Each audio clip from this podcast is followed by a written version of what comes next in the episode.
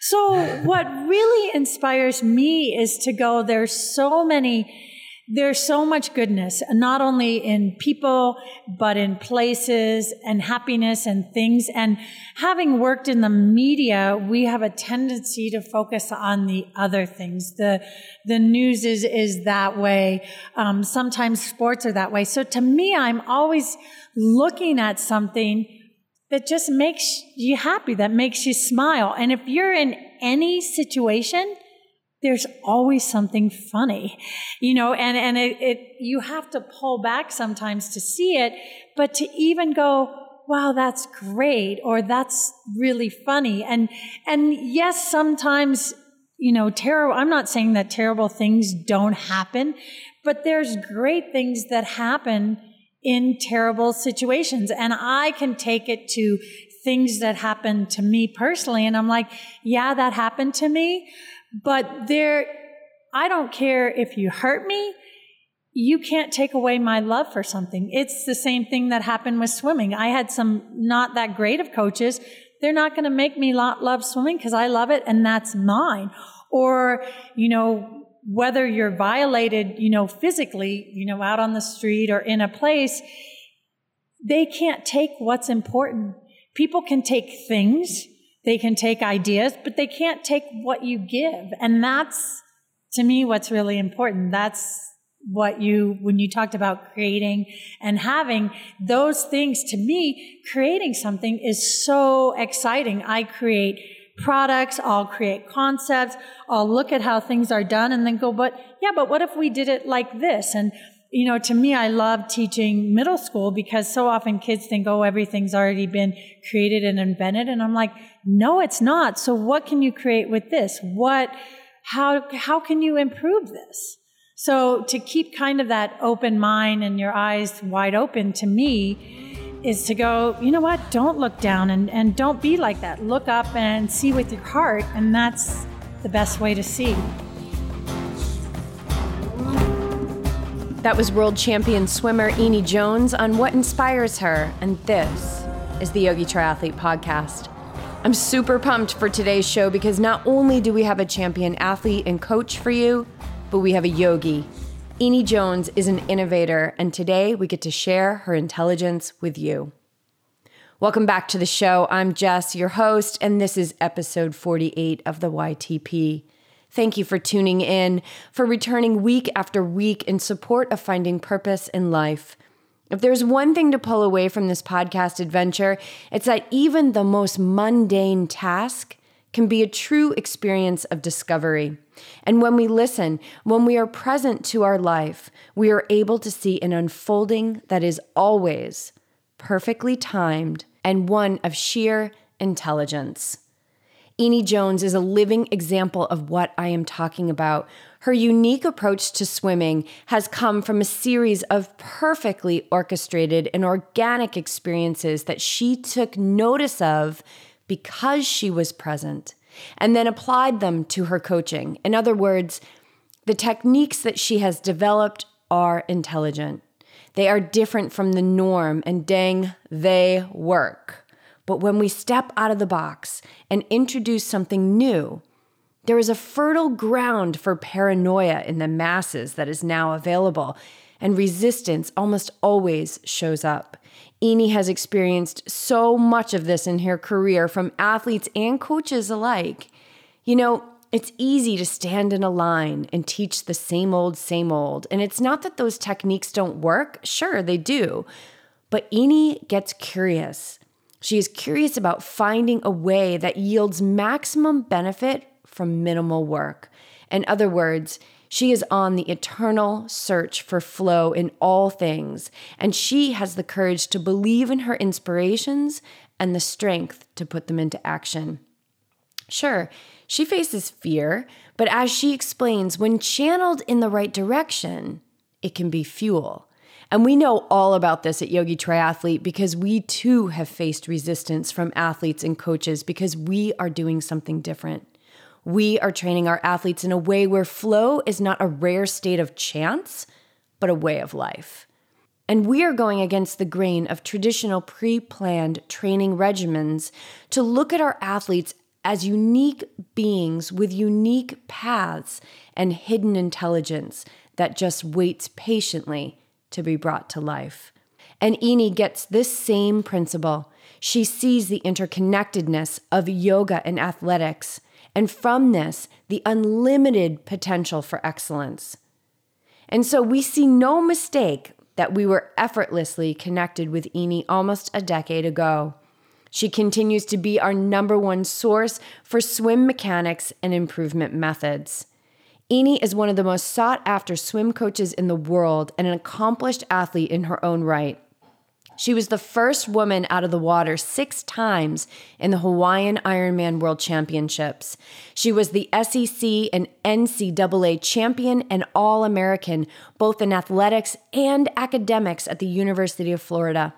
She was a United States national team member, and as an open water swimmer, Eney was the Masters World Champion in Perth, Australia. She is the creator of the patented Eney buoy, a pool buoy with adjustable buoyancy which mimics open water, and the shark bite paddle, which helps teach the use of the forearm in swimming. She has trademarked her unique concepts like split tempo and superhero swimming, two techniques that Eney has worked with both BJ and I on in the past, and as recent as October when we made a stop in Boulder during our Ride the High Vibe tour. We recorded this episode at the CU Sports Medicine and Performance Center, specifically in their on site swim labs location. So, because we were just a few feet away from the coveted Flume indoor training pool, you will hear a bit of an echo during the show, but I don't believe for a second that it takes away from the amazing content in this episode. If you are enjoying the podcast and you want to deepen your support, check out our Patreon page, where for as little as $2 a month, you can make a major impact in the life of the show. Thank you to everyone who has used the Amazon banner ad, donated through Patreon, left a review on iTunes, and shared the YTP with your unique communities. You are the lifeblood of this podcast, and you keep us inspired to show up every single week. And Speaking of being inspired, I now invite you into our conversation with the one and only mountain mermaid, Eney Jones. my God. He's a really cool guy. I'm going to send it to you because you will crack up. So I did some open water videos. Yeah. Um, the first one I used Ivan, and the second one's a lot of my yoga background because there's so much connection between yoga and swimming that it's insane. You know, not only with the breathing but the focus and. Um, but And, and we're already rolling, and now that you're talking about yoga and swimming, we're gonna just we're just going with this. So go, go, But Ivan, go. Ivan was great. Like, yeah, he's he's a character. but he's got that same thing that you guys are talking about. You know, like he lives what he's doing. He's Yeah. For the first 25 minutes of the bike fit, it was just a conversation Yeah. about what's going on. Like, how's like how's your position? What are you doing off the bike? What are you doing on the trainer? Right? It was like the first 25 minutes, and then we got into Did you see him Oh, yesterday? no, we, Friday. we saw him Friday. Oh, okay. Yeah. okay. When did we see? When did we come here? Friday. Friday. Friday. Okay, yeah. So we saw saw him him that day. yeah. Okay. That's right. Yeah. Yeah. No, he's great. We hadn't met him before, and um, he is. Uh, we were connected with him through what Tristan. at- Tristan Brown at he Trigger Point Therapy? Timex Oh. and Team Trigger Point. And anyway, they were friends and connected us. So. yeah. Okay. Yeah. Yeah. So how did you how did you meet Ivan? So I met Ivan because he um, is an amazing runner, amazing tempo, also a really good cyclist. But for some of his coaches, he's been a point of frustration because he really didn't like the swim. And you have to get, they do have the swim in Kona. I was one of the early triathletes that thought they should change the swim to a shower because at the end of the day in Kona, you don't really remember it at all. So you might as well, let's all take a shower and go ride. Um, but so I got to, I worked with Ivan the last few years. So when I was talking to you about the cyclist with fins doing an arabesque, trying to open up, and Ivan's been in some of my videos. So I'll send it to you. So how like somebody who's a, a really strong cyclist, right? And I'm thinking about them like kind of hunched over, and we're talking about that, you know, that big cross across the body. Is that something that you run into um, as far as maybe like a cyclist trans like moving to triathlon and having to open them up? To having to open them up, their psoas muscle, the muscle in the front gets really, really tight. So to be able to open their chest and even do an up kick, which is so important swimming and not a knee drive kick is really, really important. Um, and then for triathlete to be able to either do a crossover kick or a 2B crossover is another way to save energy and have great body position. But there's a lot of cross knowledge that you can pull from cycling. And one is to think of your chest as the bottom bracket and your arms or the crank arms connected. So as you reach and drive, press and finish. In that video you, we were just watching of that one woman's arm, if your bottom bracket did that, you'd be like, oh, this is broken. Do you know what I mean? But to keep the continuum. And so have everything be from the chest and think of that as your bottom bracket or as a kayak paddle. They're connected. As you reach and drive, you press and finish. And are you seeing a lot of, because um, triathlon is still growing so fast, do you see a lot of runners, cyclists now moving towards triathlon? Um, I see a lot of it, uh, runners, cyclists moving towards triathlons. And then I see a lot of triathlons, triathletes as they get older moving just to swimming because they don't have the time, they're injured, and now they're starting to have all these races in beautiful places where you don't even have to take your bike. You know, so I, I'm seeing that exodus going, gosh, I did triathlons for years and I'm really coming back to swimming and I want to come back to swimming. So let's get into your story a little bit because you've gone and raced in some beautiful places mm. with your swimming career. So, like, let's just go way, way back. Like, where did you grow up? When did you get into swimming? So, I grew up um, in Siesta Key, Florida. My dad is a former world record holder, but he will always hold a world record because they changed the event. So, his name is Burwell Bumpy Jones, but he held the world record in the 150 IM before butterfly. So he kind of sometimes gets upset by that. But I'm like, I think it's cool because you'll always have that world record. So he was an Olympian, world record holder, but we grew up on the beach, which was a phenomenal place to grow up um, during that time. Then I swam up until I went to college at University of Florida. Had great coaches. I had um, my first coach ever was Gregg Troy, and he was the Olympic coach in 2012. So I'm thought it's not often that you're five years old and you start swimming and you have some Olympic coach. And then my coach in college has been one of the Olympic coaches. So after um, I swam, I graduated early. By the time I was 20, because of the boycotts and not wanting to stay at school, but I loved running. So people would say, Hey, didn't you swim in college and you're running all the time?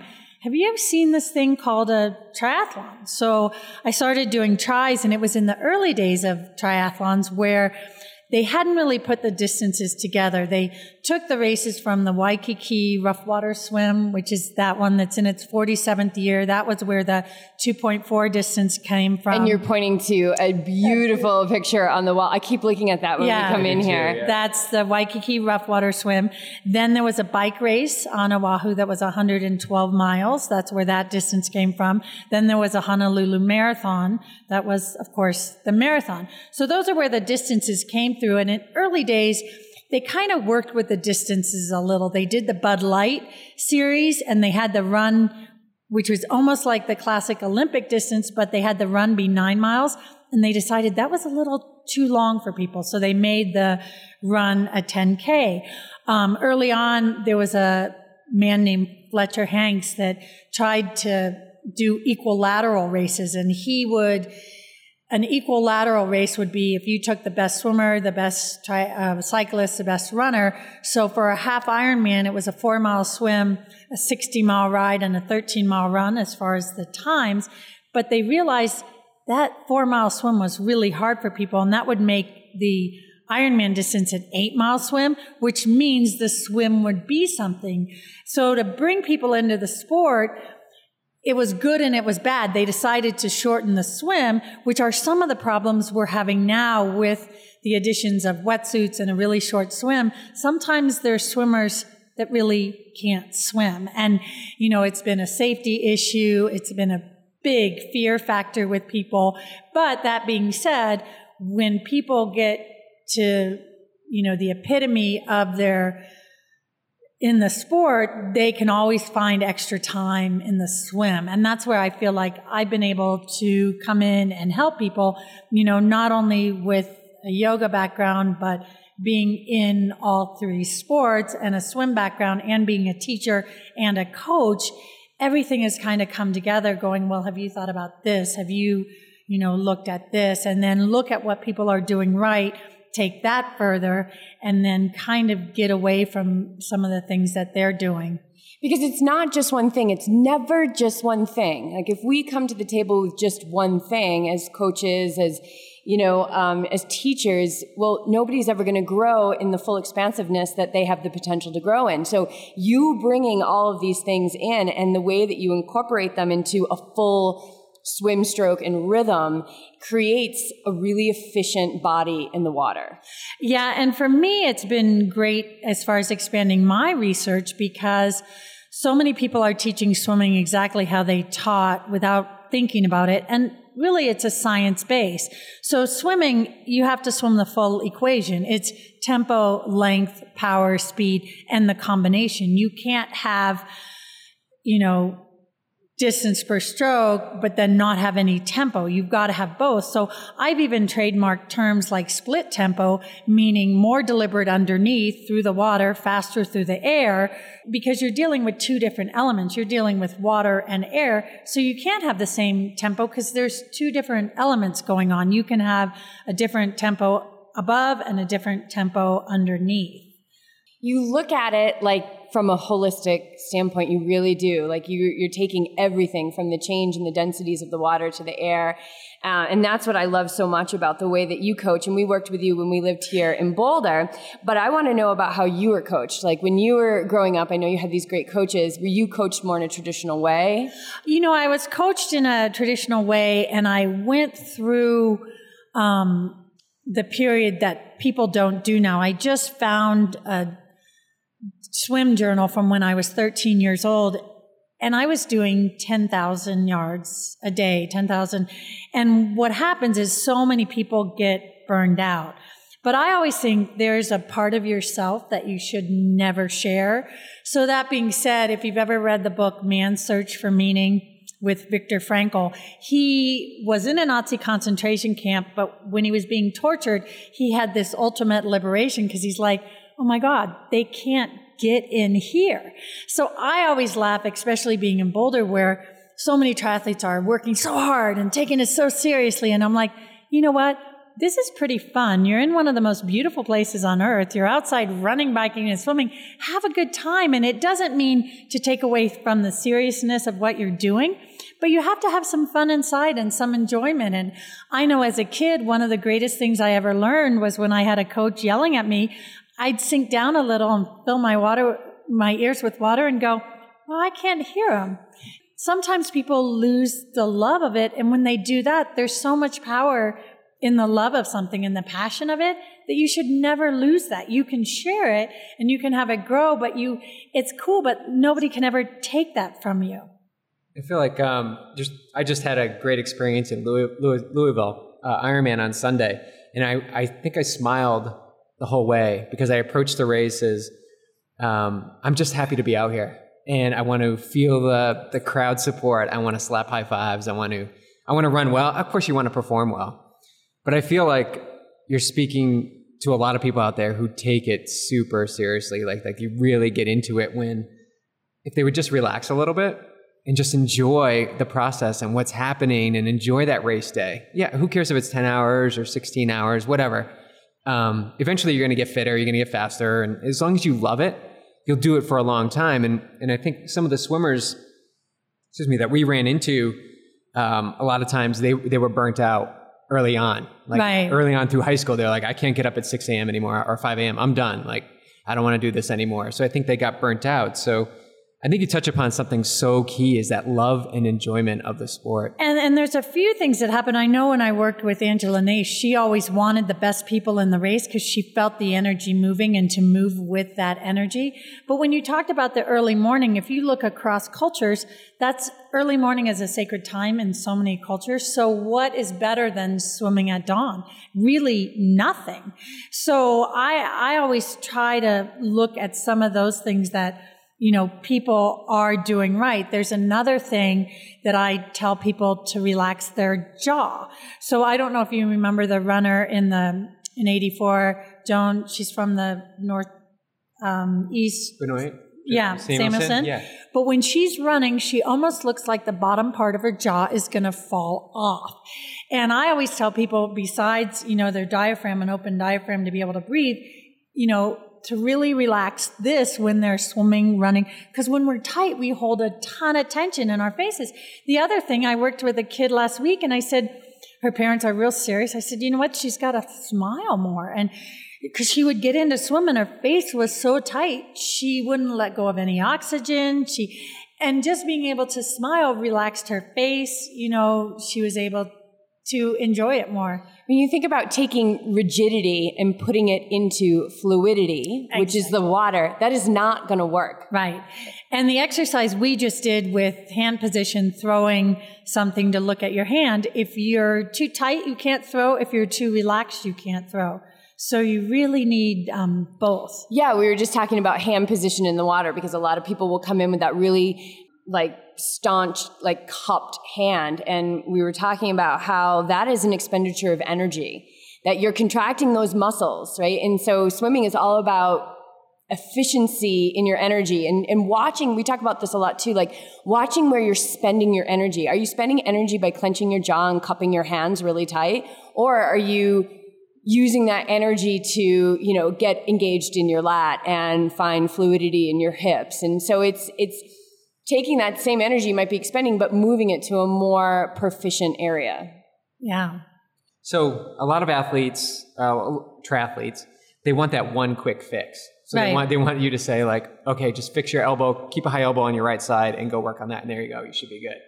But I feel like when we worked with you before and we're working with you now, you're giving us a full picture of what's going on, and you're not saying specifically you know, A, B, and C are going to equal whatever. You're just like, here's what I see, and go work on it. And you're yeah. keeping it very simple. So for us, Jess and I came in here on Friday, two days ago, and Ian took a look at our strokes and um, on the Swim Labs video, and we were able to see, you know, some weakness in my stroke, some deliberateness in Jess's stroke, um, non-lengthening. But these are the things that you pick up on so quickly. And so you do you feel now like anybody can come in here, triathlete, just a regular swimmer, and you've got that intuition of like, oh wow, I can see it immediately what's going on and how we can correct that.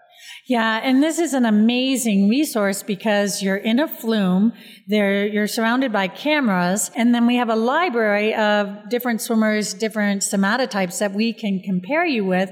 And then for me, what I feel like I bring is I have coached and taught and been a triathlete and a swimmer. So to be able to see things, so, you know, and maybe put it together where sometimes people want this fixed right away, but there's a few other things you maybe should look at first, you know, and I know sometimes I say things that are different than the classic things that are out there, but I do try to get people to try them because it'll be faster and easier and then they can work with it. But I do think what we're talking about, the enjoyment has to come up with it because we were talking about posture earlier. And if you oh enjoy oh with your, well, if you enjoy, just, everybody, everybody just sit up straight. Everybody did. But if you enjoy with your heart, you know, it opens and it lifts and it it spreads, you know what? So it really uh, goes out there, and people don't think about that swimming. But the higher you can be in the water, the less strong you have to be. Yes, you can be flat, low, look down, but then you have to do the Malcolm Gladwell 10,000 hours, push really hard through all this water. And it's like, as a triathlete, the biggest limiting factor most people have is time. They want to ride, they want to run, they have jobs, they have wives, they have husbands, they have families, they have kids. You don't have 10,000 hours. You don't have that. So how can you make the changes but keep the enjoyment? Can you talk a little bit about head position in the water? Because one of the first things you told me when I worked with you years ago here in Boulder was, you know, I was looking straight down and you had me tilt my head up just a little bit, you know, my vision. So I was at more at about 45 degrees. And when I, and first of all, that made me move through the water so much more smooth. That's how, what I felt in my body. When I went back to Newport, I was swimming in a master's group and the coach would always be yelling at me about my head position. And i was so resistant to look down because i felt like it was so much more work. And um, i think that's kind of a traditional head position but what is your take on it? So my um, take on it is this. You always look back to science. So water's 800 times denser than air. So if you're looking down your head is lower you're actually almost plowing through the water with another piece of your body that doesn't have to be there. The biggest thing that I think about with people is the chest and the diaphragm. If I lift there, my head is naturally higher. The next piece I think of is it's a huge safety factor. In open water, sighting is important. There are big fish, there are packs you want to get to, there are boats you could run into. So the higher you can be in the water, the more access easier you have to sighting, the more rhythm you can keep in your shoulders without looking straight down. So it really, to me, is threefold. I really, people have come at me because they're like, oh, she's the one that says your head should be way high. Then my feet sink. And I say, no, not if you swim like I'm teaching you to swim with a navel swivel and an up kick. Then you have your body, a good body position and your head can be high. But I have seen people run into propellers, really bad things that happen in the water going, no, you need to have that awareness and it needs to be in front of you because there are safety issues in the water, whether they're boats, people, anything you want to get to a pack, you want to be higher. And it's the classic old teaching of look down, be flat. But I'm saying no, but you can look up and activate and it's a little bit easier. So the last thing I leave with coaches is I used to kind of laterally engage and now I go, you know what? You don't swim with your head. You actually swim with what's inside your head. So really, will it work if you're looking flat, swimming straight down? Yeah, but you're going to have to put in a lot more yards or meters to get going. If you lift up and your head's higher, not only is it easier, you have access to going, oh, there's that pack Oh, there's the finish line. Oh, I see the turnaround boat. It's so much easier and it allows you to open your chest and be a little wider. When people's heads are down, they have a tendency to start their stroke right in front of their face, which is just shoulders again. So, you know, I'm not saying it's not going to work to have your head down, but it's a lot more work to make it work. And then you're losing a lot of the awareness that you need in open water and in triath- triathlons in general. You need to know where everything is. You need to know where the course is. You need to know where that pack is. You need to know where the finish line is. You need to know if you're straying off course. And if you're looking straight down, usually you're collapsed through your diaphragm, which is just not good because then you're in your traps and you're folded and pushing straight through. So could you describe like what that head position like if somebody wants to you know, now I'm like picturing well, a bunch of people swimming with their heads out of the water because I heard this podcast with Amy Jones. So what would they do? Like, say they're looking straight down. Would they just kind of tweak it up about 45? Or? If you lift your chest, it naturally lifts your head and keep your neck neutral. I say it's a lot. Swimming, I say, is always like surf paddling and salsa mm. dancing, and you're doing both at the same time.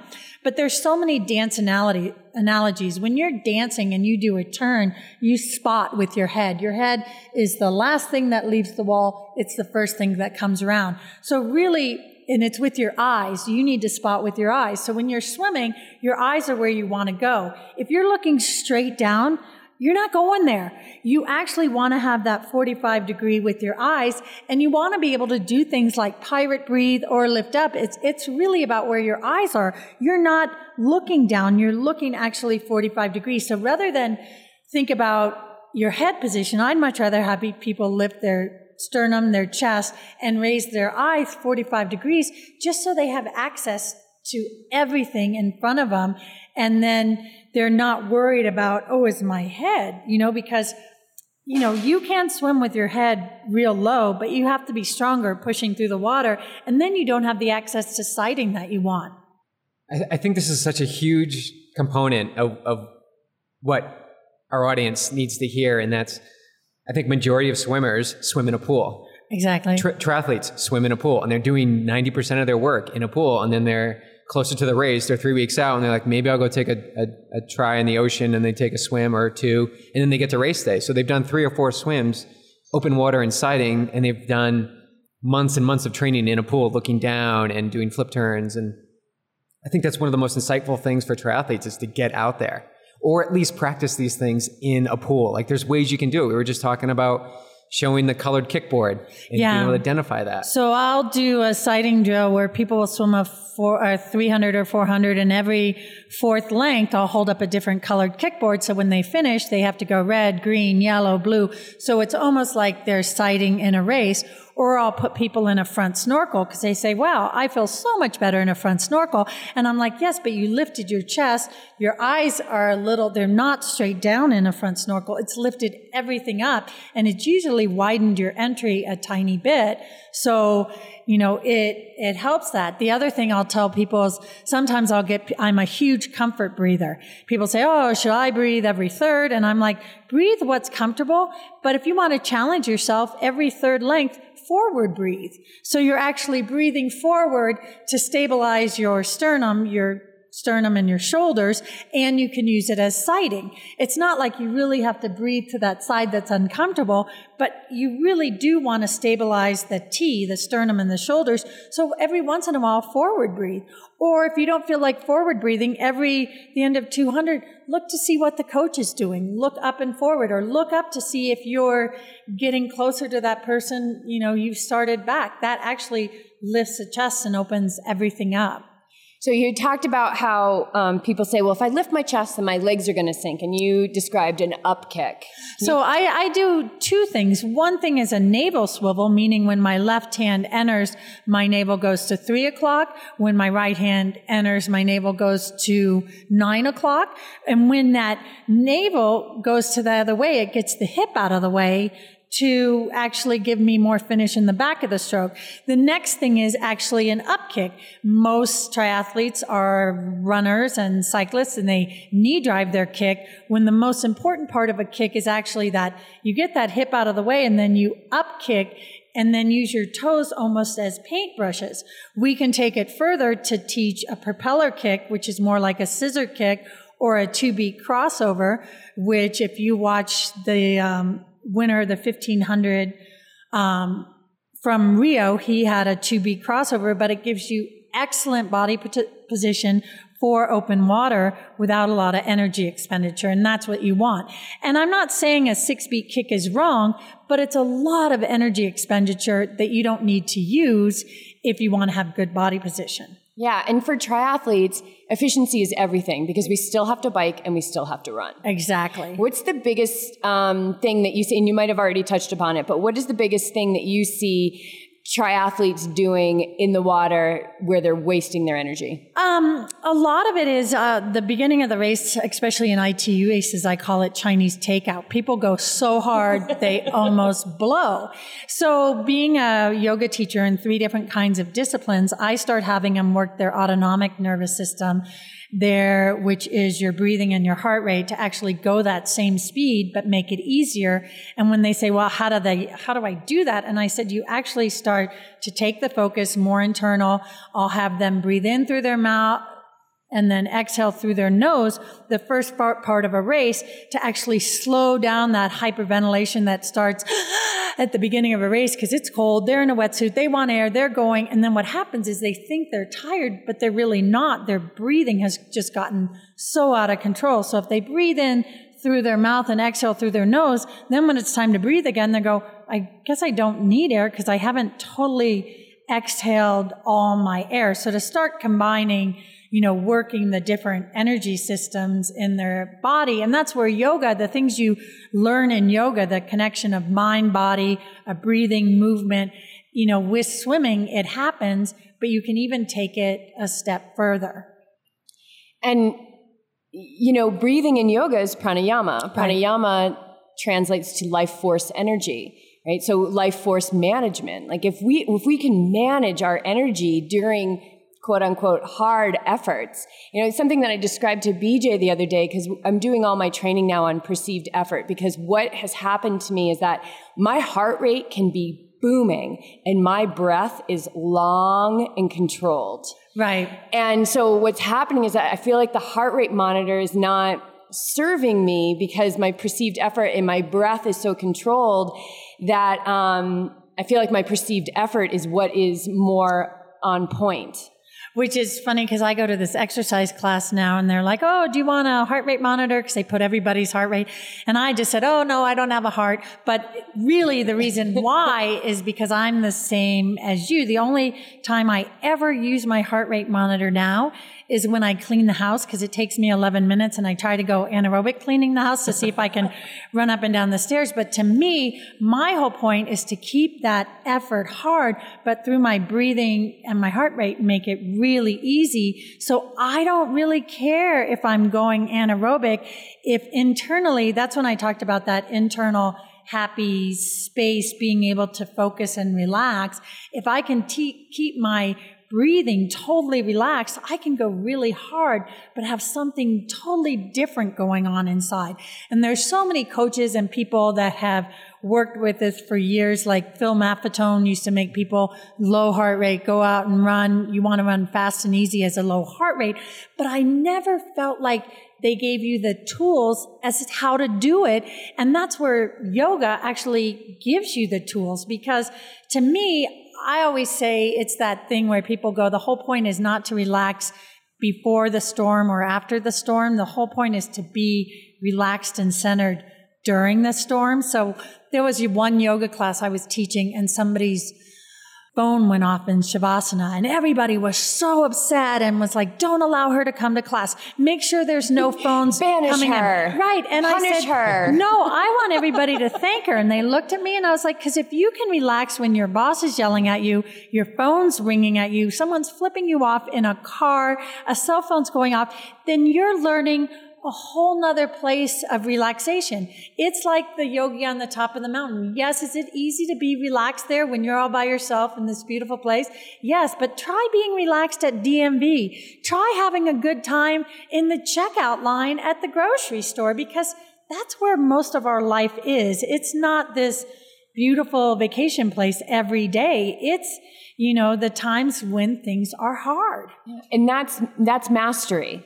Right. Right. And so I always say this like, if you're an athlete and you want to do better and better and get faster and faster and be the best and all these things and you want to achieve and all of these things that us athletes have inherently wired within us, don't you want to be a master?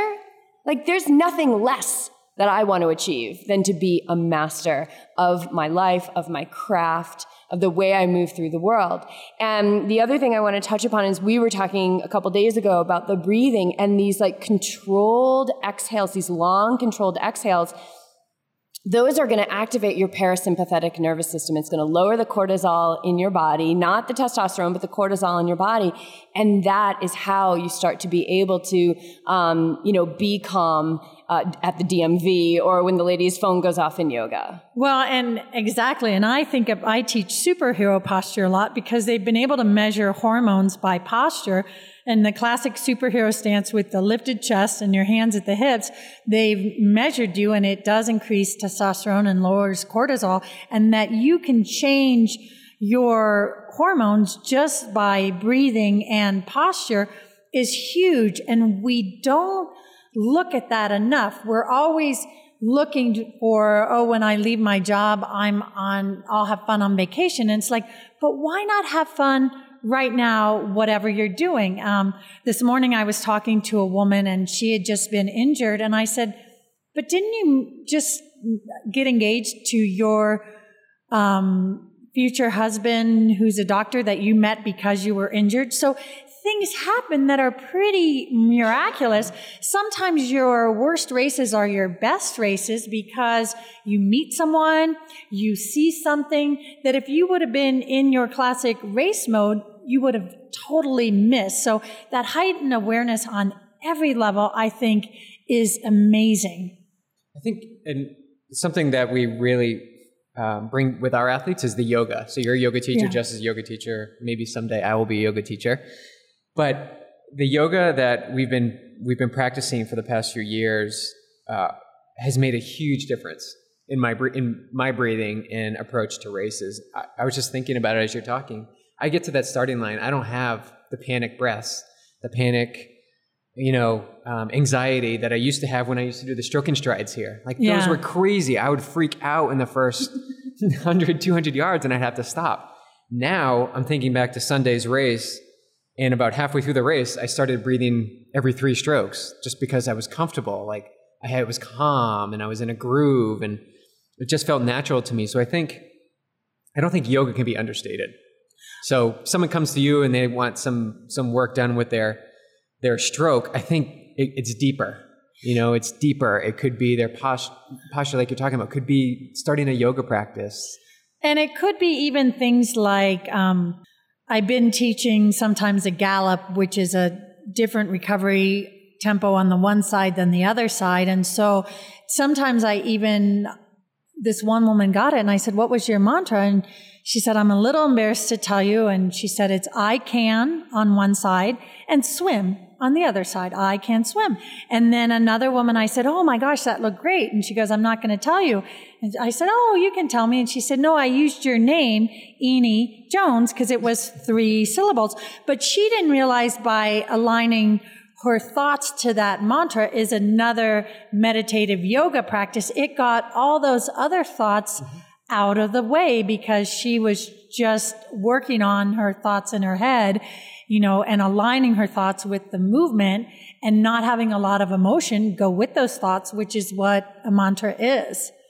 So in that gallop stroke, talk, let's touch upon Yeah. that briefly. Is that a quicker stroke on one side? then the on the recovery. And so it's very, very, very useful in really rough, rough open waters because they found horses gallop because we talked about energy expenditure. And when you gallop, you let go on the recovery, which is why horses do it because they let go. It's easy to recover. You also can reach further when when you let go you can surge and reach forward so having that deliberate off tempo surge when it's really rough and you'll see it now Katie Ledecky's a perfect pool example. She actually has one. Andrew Gemmell that she swam with last year, he has one. Um, you start seeing it everywhere, and so many coaches are like, get rid of that lope or that gallop. And I'm like, oh no, it's a huge asset, especially if you're in rough water and you want to be able to let go to reach and not have it be this methodical, controlled thing. So if you have it, it's a great thing to keep. The thing that I love about the techniques that you teach is that they have come to you in such an organic way. And I was just having a conversation with my meditation teacher. We were having this conversation about the difference between the mind and the ego and the intellect and intelligence. And he was saying, you know, I know a lot of people who sit on the boards of Ivy League schools who are filled with data and information. They're very intellectual, but they're not intelligent at all. And intelligence, the way he described it to me, intelligence comes when you take that data and information and you create something new. And that's what you have done. You have created something new. And not everybody has gone along um, with you. You've had some resistance. And, but the, the, to me, like, I don't ever want you to forget and, and just feel the validation of the way that these things come to you. So can you explain the conch shell um, experience because this is just such a beautiful experience of how you organically um, take the data and information that you know from swimming and you turn it into intelligence because the way that you teach i think is so intelligent Well, I've um, I appreciate that number one, but I've had people use rocks because there's more surface area in your forearms than your hands, and to get that hand a little bit lower. So many people say elbow up, but if you drive forward and down with that hand, you can use your forearm. But I was trying to teach the concept of split tempo, and I always take swimming back to science because science to me is so fascinating, but I was trying to teach people to be deliberate under the water and let go in the air. And it's interesting that as a culture and society, I have to teach people to let go because they can only let go on vacation or when they're by themselves. But how can you let go and be aware and active. So I was in the Bahamas and I make salt dishes from big conchs and you're you're allowed to eat the big conchs but you're not allowed to eat the little conchs so i was swimming around and i saw these little conch shells that somebody had already cut the top off and i thought oh that's too bad they ate the little conchs but maybe i can make small dishes. So there were two down there and i dove down and i grabbed them and i put them in my hands. And when i was swimming back to the boat i thought oh my god this is what i'm trying to teach because under the water, the conch shell fills up and you're much more deliberate and it drains through the air. So I just had this moment of going, this is how I teach people that there's two different tempos going on. It's not this methodical tempo. And then the biscuit sand dollars were also the same thing. They fill in your hands. They've got a small hole underneath. They're much more subtle, but they fill up underneath and drain through the air. So to me, one of the things I always pull back to is the acronym PLAY.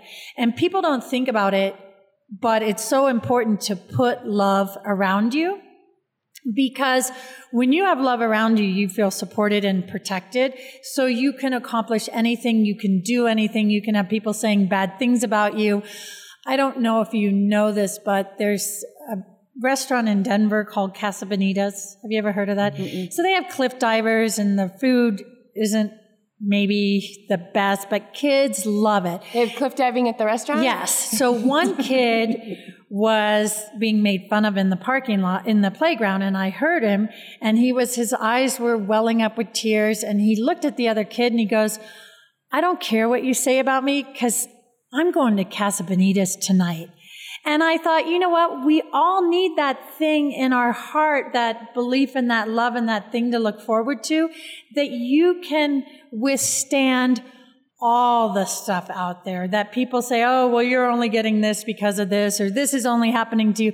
So that you have something to look forward to and something that inspires you and something that you're like, yeah, this is great. And when he said that, I thought, wow, they should use that in a commercial because that was, that was great, you know?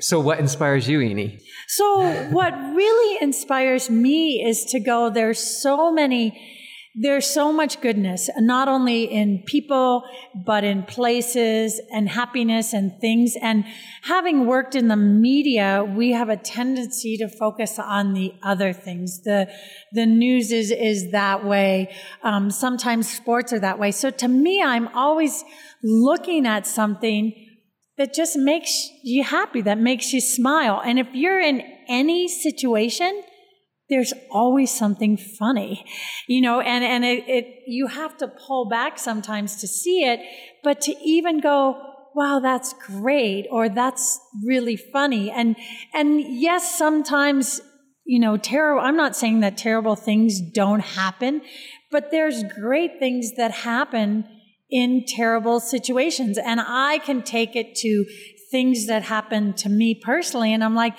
yeah, that happened to me. But there, I don't care if you hurt me.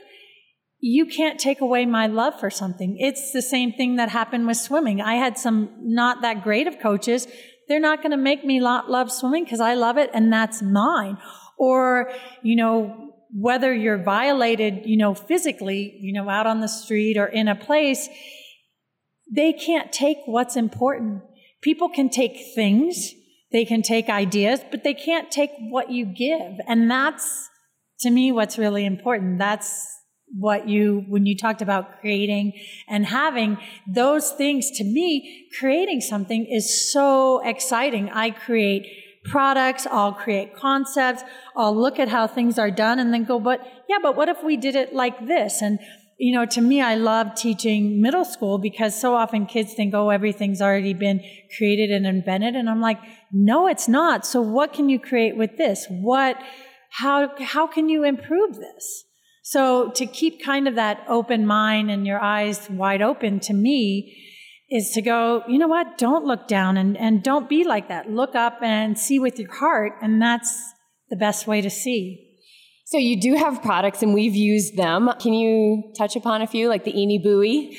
Yeah, so the Eney Buoy is actually um, a plastic pull buoy, and it's yes, it's a little slippery, but you most people pull like they've had an epidural from the waist down. And you really need to squeeze and engage your core. So by having that navel swivel and squeezing that, you will. So when it's empty, your tempo will be faster. It's like being in salt water. You're very high in the water. When you put water in the bottom one, it stretches your psoas out. When you put water in both, it adds seven pounds. So you're actually getting much stronger. If you take it in open water, you can put your drink in it. So I've gone on long ocean swims and people are like, Hey, who did you have do your support? And I'm like, you know what? I brought my own drink and I just, you know, swam out in the open water with that.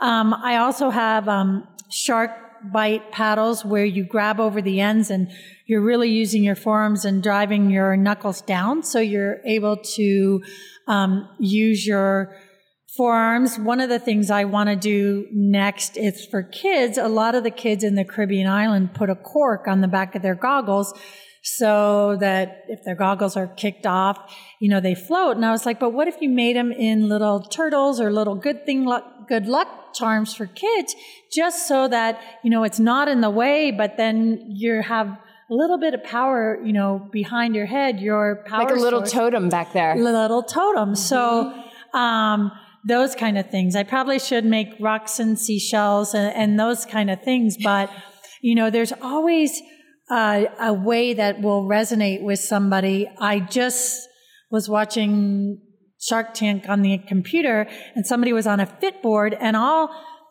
teach that with cables. It's teaching somebody, at first they taught people to box from their core like that, but if you hold those cables and move side to side on that board, it's teaching you to finish your stroke and keep your T really solid and moving from the waist down. So it's kind of teaching movement because as a culture we sit so much we've lost the proper way to move you know in our upper thoracic in our lower lumbar. So it's really important that people keep moving through their life.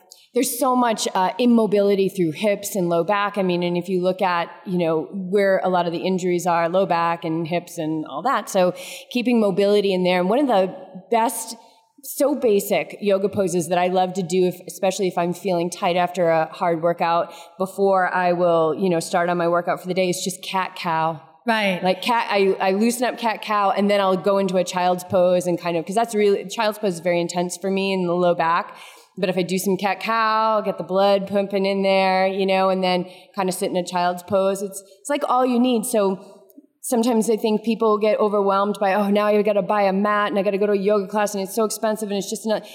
But it's not any of those things. It's as simple as taking a breath. It's as simple as a little bit of spinal mobility. It's very simple to just start getting mobility back in your body. Well, and having a little bit of fun with yourself. And this sounds terrible, but I've made people wear their front snorkel in the car on the way to a triathlon.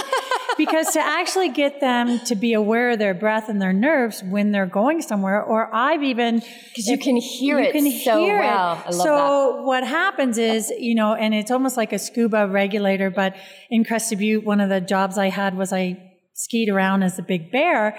And at the end of the day, I was so relaxed, but it was almost like being in my own little Vipassana, silent, because I couldn't talk all day and I just heard myself breathe.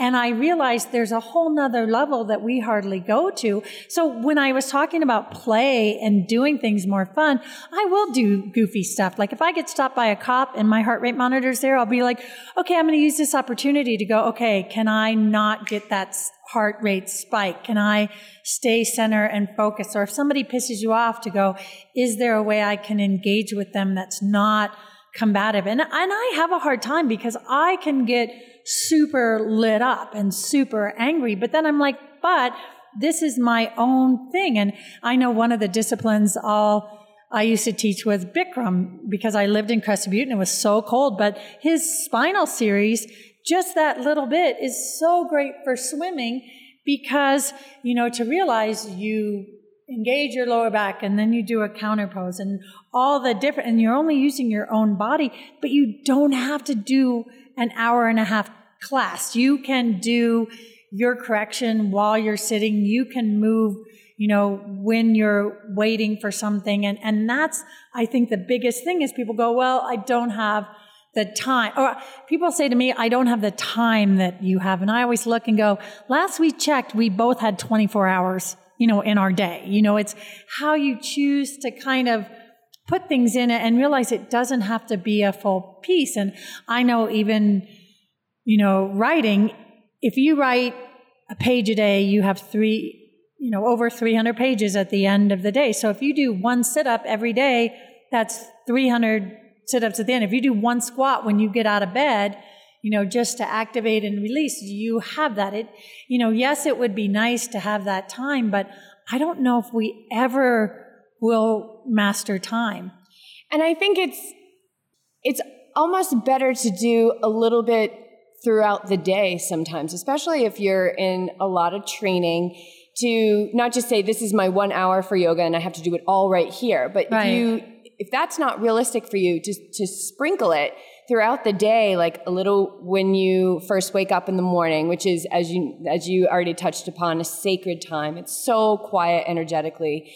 And um, maybe a little bit after lunch to help with digestion, and a little bit, you know, right before you leave work or at three o'clock, instead of grabbing that coffee, go out and take a little walk or do a little bit of yoga at your desk. So it can be, it can be any way that you create it to be yeah. what works best for you and your schedule. And I, I think we're we're changing as a culture, you know, the way people work and, and how they do things. But we also need to start changing as an individual and seeing, well, what, you know, the only thing I can really control is my attitude, my emotions, my behavior. I can't really regulate what's going to happen to me, but I can, you know, change how I interpret it or how it affects me or look at, you know, how you can be helpful to someone else if they're being affected yeah. by something. And um, I'm gonna, I want to get like your resume to, to share in the in the intro because you've done a lot in your life. But is there an experience that you want to share from either your swimming or triathlon career that um, you felt was maybe one of your most challenging or messy or intense? Well, no, there's been a few things. Like I remember there was one time I, one of the outfits I was supposed to wear was a little bikini and when you get up at 4 a.m., I put it on backwards. So when I started riding, I was like, wow, my butt's gotten really big. And then I looked, I was like, I have on my pants backwards. And I thought, I can't wait till somebody passes me on the run so I can go behind a tree and change my pants. But I mean, there's always, stuff that's so funny. I remember the first time um, Wendy Ingraham did Kona and she said, Where should we start? And I said, You know, you want to make it fun. You want to swim with somebody. Hey, there's Rob Mackel. Let's swim with him. And so we go up there and I'm like, Oh, wow, he's mooning us. And he actually, it was right before the race start and he took a poo and we were like, Oh my God. And she's like, What now? And I was like, Just don't take any water in the first you know, because he's not going to get out. But there's all, that's what I mean. There's always things that just happen that you go, okay, I couldn't have predicted that, but how am I going to deal with, you know, that, that, and happens. all we have control over is the choices that we make. Right. right? And, and to me, it, it, life should be a celebration and it should be fun. And the older we get, we realize, you know, our parents aren't here for that long. Our siblings aren't here for that long. And, and really that we have this hobby or jobby or whatever you call your triathlon where it allows it to be a celebration of your life and your fitness and that you guys take it a bit further to go, well, wait, how can I enjoy it and share it and even make it more than this physical aspect? It really is. I mean, I know when I taught in Italy, I taught middle school and we had the block schedule, which is great for older kids, but these younger kids were like, could we go out and run in the middle? And I'm like, absolutely. And then when you come back, you're going to write and then we'll go run again and we'll see how it changes so that you realize your brain and exercise does change. And now there's all this research and books called Spark. But when you are active, your brain is better. And when your heart is in the right place, you're just a, a better person. So when you can start aligning your brain and your heart and your physical body, it brings so much more. Yeah, well, what you're describing is the flow, flow state. Yeah, yeah, and that doesn't that doesn't have to happen just by chance. Like we can live in that state. Yeah, when our awareness starts to merge with our activity, you know, merging with our love and our passion, that's how you can start to live in flow. And I think you two are living proof of it. Heck yes, we are. And that doesn't mean I, I can't stress this enough, especially as we get closer to California. I can't stress this enough that it does not come without fear. There's so much fear that comes in on a daily basis, but it's what is my relationship? Am I going to feed that? Am I going to let everything go out of my control and start to breathe heavy? Or am I just going to kind of get control of my life force and realize that nothing else feels aligned and um, and not feed that, not feed that fear. And and the way I try to teach that is there's those Roman gladiators on the stand up chariots. Mm. And if they have a black horse and a white horse, I say the white horse is your hopes and your dreams, and the black horse is your fear. And you want to harness both of them and let them pull you. If you're not scared, you know, then you rarely have any respect. Do you need to be scared of the ocean? Absolutely. There are things that can eat you. There are things that can run into you. There are, there are things that you cannot control with tides and currents and, but, but that fear teaches respect. And that fear can actually, if you can harness it, it moves you. Your dreams and your goals are your white horse. If you can harness that, and if you can harness them together, they both can take you rather than you trying to only, I'm gonna go with one horse. You want to go with one horse, but let them pull you. Yeah, you can't, um, you can't stop it. You can't stop the fear. It doesn't matter how long I meditate or how many spiritual texts I read. Like, you can't stop it. So it's making friends with it. It's welcoming all things and seeing, well, this is just energy. Right. It's just energy. How can I direct it towards the goal? Yeah, I, I love to do things that scare me. This is why I do triathlon. This is why I've given up everything we own to go move to um, California, you know? Somewhere. Yeah, somewhere. We still don't even know but um, but yeah, it's it's not saying that uh, only the good days are good and the bad days are bad. It's it's all just experience, and it's how are you going to take all of that and use it for forward momentum. And I had some, I had had some great teachers. One of my greatest teacher was a golf teacher, and his name was Joe Ternessa, and he was 84 when I was 24. And I was kind of deciding at that point, oh, do I get into triathlons? Do I go with golf?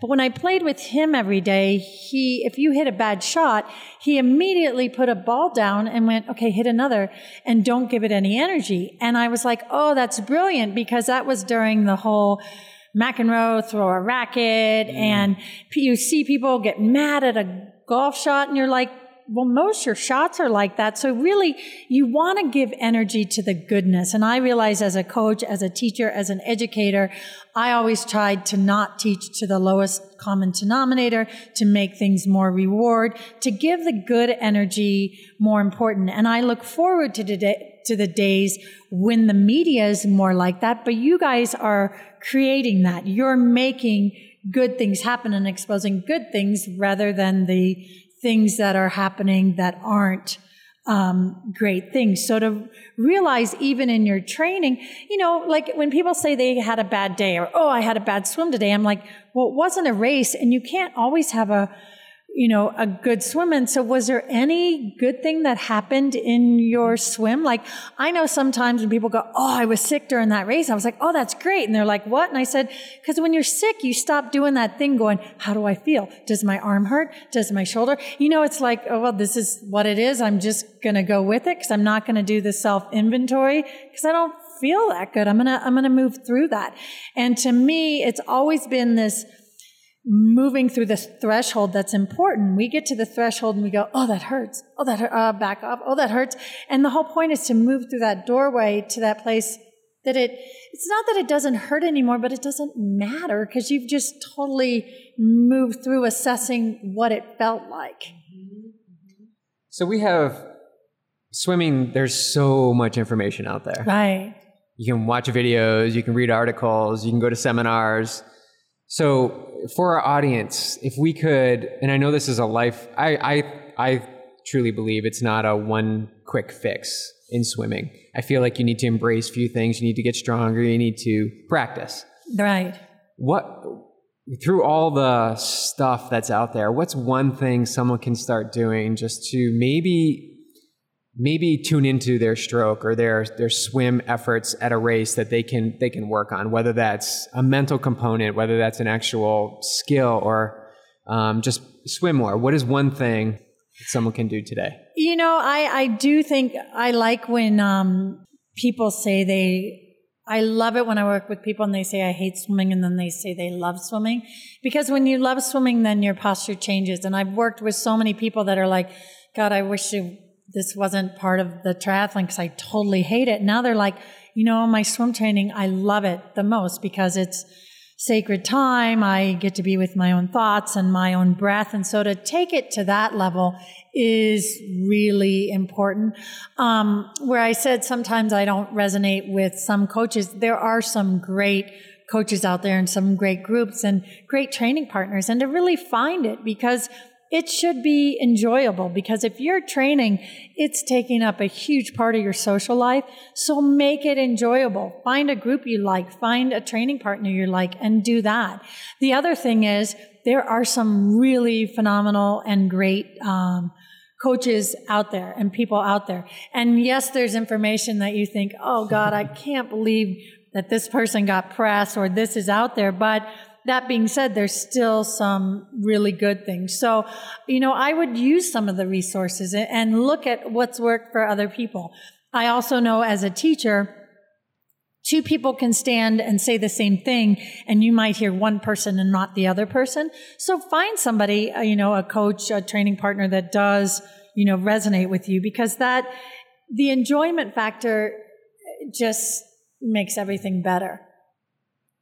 I think that's great advice. And I think we're going to wrap it up here. Eney, thank you so much for inviting us in. We're at the CU Sports Medicine and Performance Center at the Flume, where people can come and get some intelligent tips and um, guidance for swimming. And we'll put all these links up in the show notes so people know how to get a hold of you and they can follow you and uh, all that. So thank you so much for having us here. Oh, you're welcome. My now pleasure. it's time to jump into the flume and see the truth. Hey, how can people connect with you? Best so way? the best way, um, I have a website, um, www.eneyjones.com or um, a website for the buoy, www.eneybuoy.com or through SwimLabs, which um, is swimlabs.com. Cool. Awesome. Thank you. Connect with her, you guys. She's amazing. She's intelligent. Not everybody's intelligent. This one's intelligent.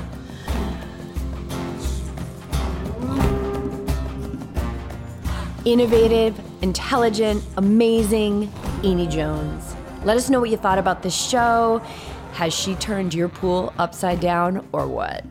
Definitely check out the show notes for more on swimming like a superhero, getting your up kick on, and developing your split tempo gallop stroke to move you through the water with free speed and bring out your inner mermaid or merman. Also, in the show notes are links to the Amazon banner ad and our Patreon page.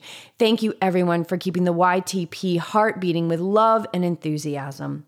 Until next week, look for what is mundane in your day and explore how you can get curious about it. Find where your brilliance is hiding and where it's showing up.